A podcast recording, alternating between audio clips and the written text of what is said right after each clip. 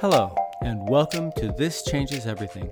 My name is Larry Geni, and I'll be your host as we explore an approach to education that redefines the very purpose of schools to prepare students to live fulfilling and productive lives by teaching them how to be responsible and self directed learners. In this episode, I'll be talking to Ryan Murphy, who's a math teacher at Niles North High School. Before we get to that conversation, though, I'd like to talk briefly about the nature of testing. Because I believe that tests are one of the most deceptive of school structures. We often, as teachers, fall for the idea that tests measure learning, that if a student is getting A's on tests, they must really understand the material. But the truth is that tests only measure how many questions the student can answer at that particular moment. If we are to ask the same questions a month later or five months later, it's unlikely that uh, most students would do as well. And the reason for that is that most of the so called learning is actually only available to the student in working memory, that is, short term memory. What we want, of course, is for students to retain the material, to have integrated it into their long term memory. Unfortunately, tests don't really measure long term memory. Tests are also problematic because, uh, more than any other structure in classrooms, they uh, motivate students to do school. That is, to game the system, to rack up as many points as possible, to get the highest grades that they can. Doing school directly interferes with learning because it replaces the motivation to learn with the motivation to get good grades. So it's not uncommon for students to cram for a test, regurgitate what they have stored in their working memory, and then promptly forget what they have nominally learned. For all these reasons, it's important that we find ways to reframe the act of taking tests or any form of assessment so that those assessments can become a, an integral part of the learning process and that students see it in that way and use it in that way. If we can teach students to believe that tests are how they will know what they haven't learned yet, then we can focus on what happens after the test, which is, in fact, more important than everything that happened before the test, because it's in those moments that the students can isolate the difficulty they're having with a topic and dive in and do the work in order to actually learn what they haven't learned yet. In a traditional classroom, it's not uncommon for the teacher to lead a review after a test is handed back, going through the problem questions, uh, explaining what the answers are, and then moving on to the next topic. Unfortunately, that is not an effective strategy. For the students who did well on the test, they are bored. They don't want to go through the test again. They already got it. And for the students who are struggling, having a teacher explain to them the questions that they got wrong is not how they're going to learn the material after the test. What is needed is an active remediation process, and that can come in several forms, all of which can be fully integrated into the learning process. In particular, when students um, can go review tests, not as a whole class in a teacher directed activity, but rather in small groups talking to each other it's through conversational learning where a student who understands the material and got a question right on the test is talking to a student who's struggling. That's where the work of learning from mistakes starts. Sharing the wealth in this way is an important tool in the learning process, but it's not sufficient. What's needed after that initial conversation is the ability for people who have now identified what they still need to work on to be able to do that work, the remediation work. And the people who did well on the test can move on and do enrichment or some other activity or continue teaching the people who are struggling with the material. At this point, the test now serves a different purpose. Rather than a way of accumulating points, it now directs each student towards making a choice about what he or she needs at that moment to learn from their mistakes on the test. What's needed then is a structure for the uh, uh, students to be able to spread out and do what they need to do in response to the results of the test. One structure that I have found to be really powerful is what I call a learning contract, where based on the results of the test, students have choices and they will do remediation based on the particular questions they got wrong on the test, which leads them directly to practice what they need to practice, or enrichment items that would allow students to dive in deeper or do independent work or whatever makes sense at that point. It's my hope that this brief introduction to these ideas will give you a better framework for understanding the conversation you're about to listen to. For anyone who's interested in diving deeper into this topic, I highly recommend that you go to my website, www.geniconsulting.org. That's www.geniconsulting.org. And there you'll find several books. The one that I would recommend you go to is called Agency, A Teacher's Guide to Self Directed Learning. And there's a chapter called Making Tests Meaningful. I hope you'll look into that if you want to dive deeper. Now that I've covered some of these basic ideas, let's get on to the conversation I had with Ryan Murphy. All right. So yeah. So tell me um, what the what it is that you want to talk about and what's what the topic for today is.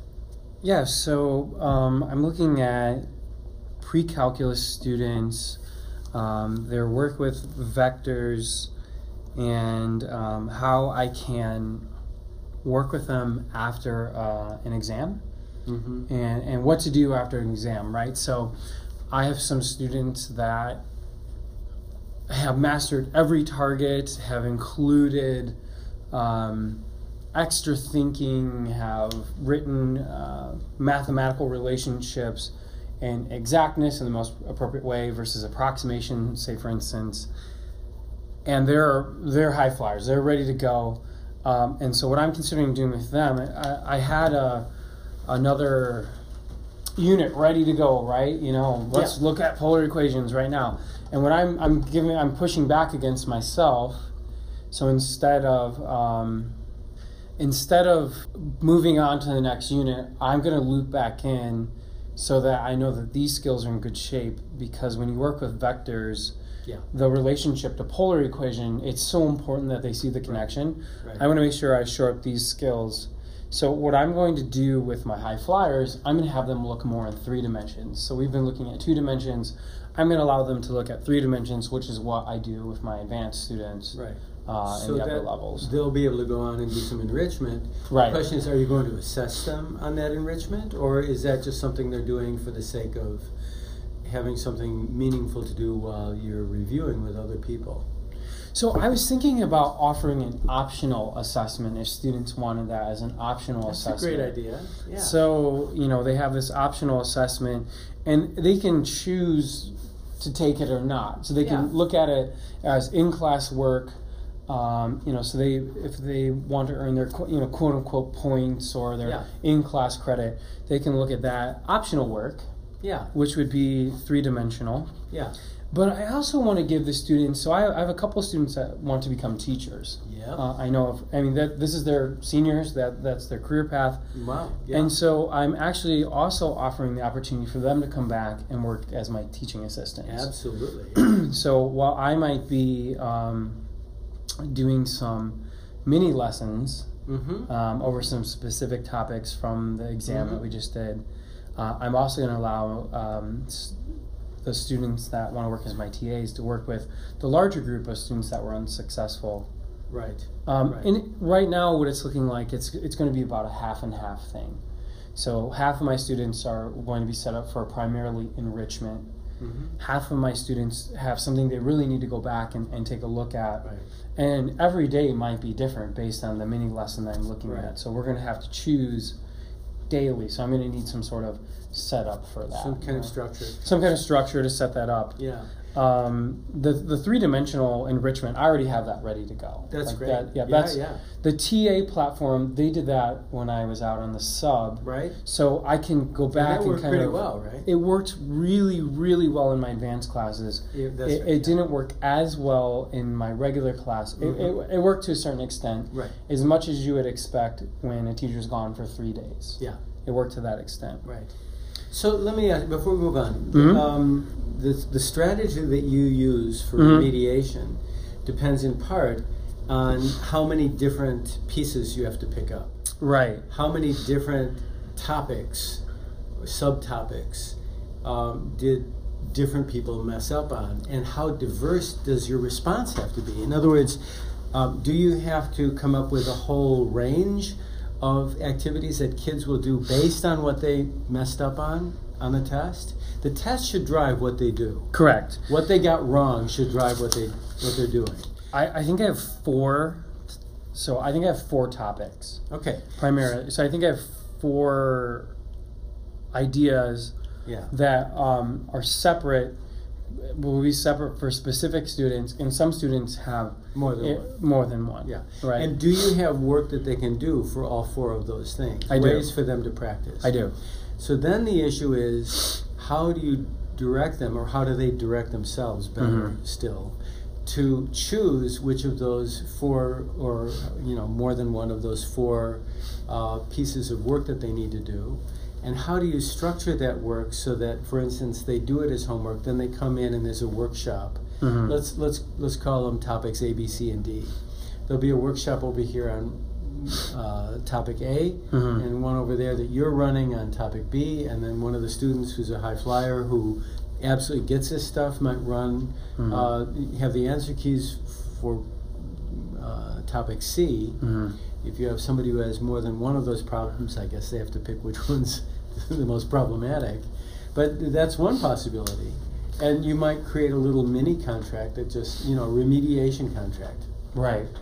Um, so what I was considering, and, and maybe maybe this isn't the right way to go, or maybe maybe it is the right way to go. Um, so what I was considering is um, taking that first day and allowing students to really assess themselves and how how they did, and having some of those those students that were successful talk with them and, and kind of create an error analysis document. Okay. And then uh, from that error analysis document, allow those students to take something like a remediation contract yeah. and determine what activities they, they want to do so they can grab the sheets for each you know topic A, B, C, or D Right. and, and first initially look at those Yeah.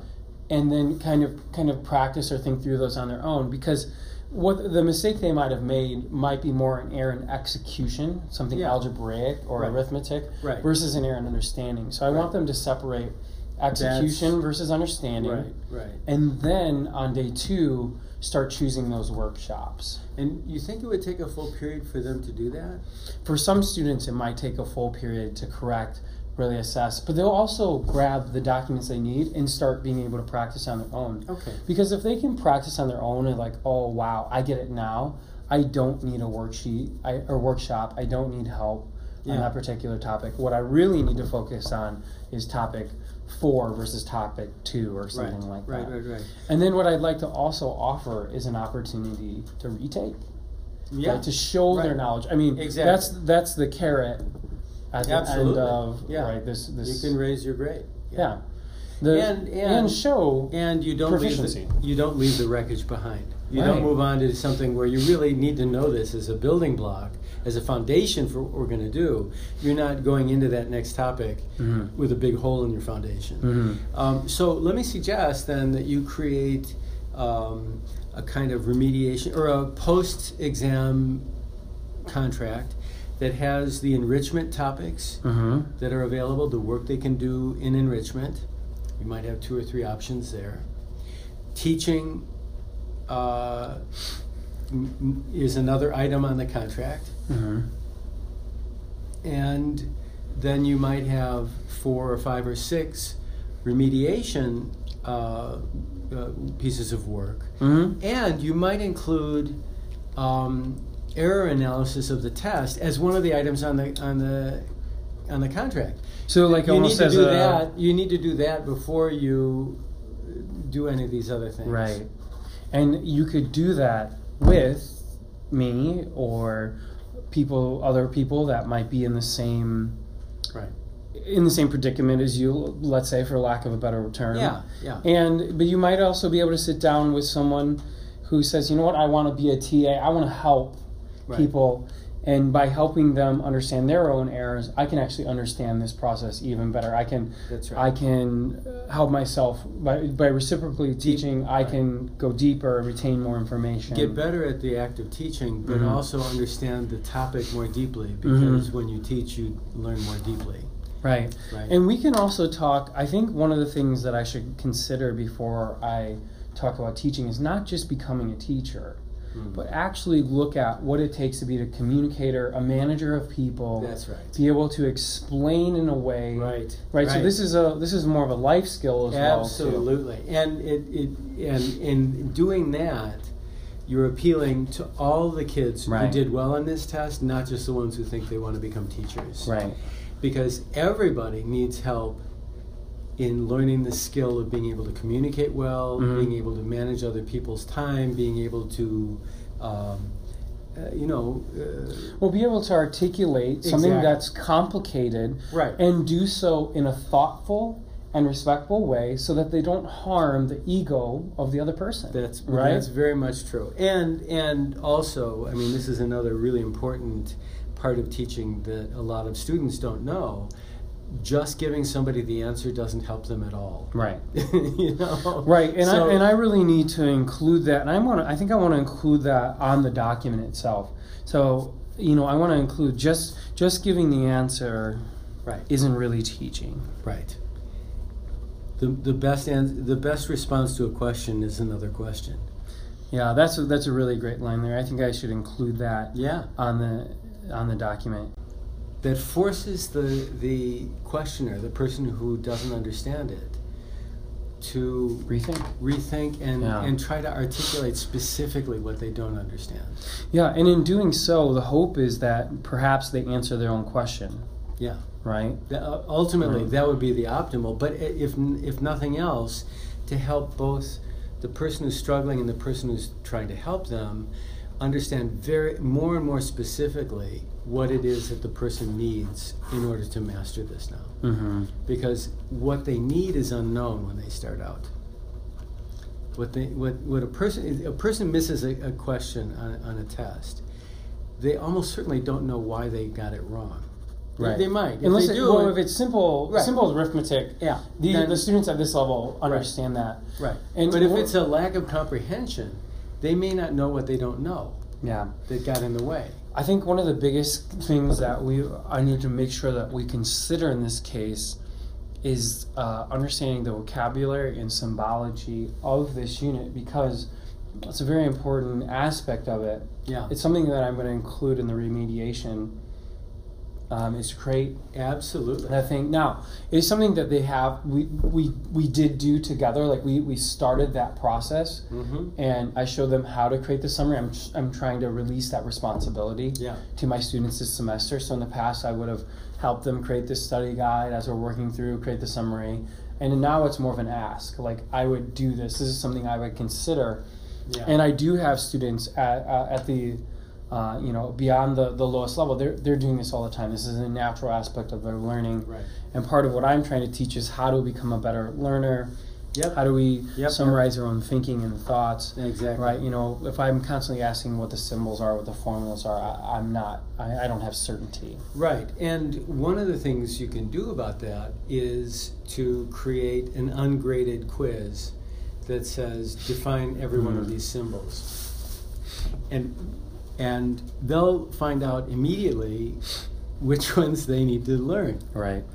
And if they're sitting next to somebody who knows it, the deal can be completed almost immediately, Right. right? Mhm. And and then you might have them if they didn't do well on that ungraded checkup of the symbols, have them do some stuff, and then two days later have those same people do it again. Not the people who got it all right, but the people who didn't get it all right. Have them do another checkup and say, "Well, you got it now?" Yeah. So it's interesting. uh, You know, you say that now, and this is Larry, something I used to do for geometry. As a geometry teacher for for ten years, I would have, I would have always done that. Yeah. with the symbols. And so when I move into the polars aspect, when I move into the next unit, Yeah. I think I, I just have to do that from the Abs- get go. Absolutely. And especially because we'll be switching between two different contexts. That's right. Something and that's in rectangular format, X, Y's, versus something that you know, is in the polar format, which Right. has a, a magnitude and direction or a Direction. radius in Yeah, yeah, direction. yeah, yeah, yeah. And one of the things you can do then, there are all these sub skills that are built Mhm. into this. The translation, for instance, uh, you probably already have this, but um, uh, simply being able to go from this format to that format and fro- and back. Mm-hmm. You know, you Yeah, don't, don't, don't assume anything. Yeah. you know that that even the most obvious x y becoming theta Right, r theta. r theta. Um, uh, if you have a fundamental um, practice on that, if they're in groups, translate this way, then translate that way, and then do a checkup, and then have work that people who didn't do well in the checkup Mhm. to practice just that basic skill, so that they really start to understand the, tr- the skill of translation Mhm. because if they if you move on and you say to yourself oh they should have that by now or they say to themselves yeah yeah i got it Right. you know and then the roof falls in because you know the foundation is weak Yeah. so uh, yeah those are all those are all steps of of taking complex skills deciding how many sub skills are really needed having and having checkups on the sub skills so that they don't get embedded so there's a hole in their knowledge that gets embedded in the whole skill that they don't even see Right, right. So there, there, and I, what I kind of think I hear you you saying as well is that brings us back to the piece when you said they don't know if they executed it wrong or they, they don't understand the question right. right So if we can recognize those sub skills even earlier, yeah you know, and we can rectify that, yeah. um, then it comes a matter of just executing the problem versus un- even understanding what either is being asked that's right. or um, this this minor sub skill which help which hurts them understanding what's even happening in Right. class to begin with and as we move forward right? Yeah. So there are those major sub skills that if they don't recognize in the beginning they, Yeah. they can't do the later work They might not even recognize that these five skills are needed in order to do this kind of problem. yeah And I don't know how to do skill number four. right Of these five. right right They might not even know there are five. And a student, a student who doesn't have uh, the growth mindset will get stopped by one of those Right. things that they don't know how to do and say, "Oh, I don't know how to do these," yeah and they sh- the door closes and they're done. yeah and they can't learn from you know the skill that you're by by taking a complex skill and show making visible the sub skills that are needed Mhm. and teaching them to pay attention and to trust that "Oh, I know how to do most of this but here's the piece I don't know I call it isolating the difficulty isolating the difficulty Right. okay mm-hmm. that's a skill that they need to become a good learner right you know not ju- not just in this class it's, it's everywhere. everywhere If you if we read two two paragraphs about a historical epoch, and there's a phrase that you don't know, and you glide right over it without acknowledging, "Ooh, I need to look that up," you haven't isolated the difficulty. yeah You don't sense. know what you don't know, right right? So it's also a metacognitive training thing that you're talking about, and checking up on this stuff can be really cheap and easy, and have nothing to do with grades. Right You know, just a little a a checkup. yeah what's this? See if you can write it down the answer. You know, you can throw something on the board and see, all right, if you had trouble with that, we need to talk about doing these this practice over here.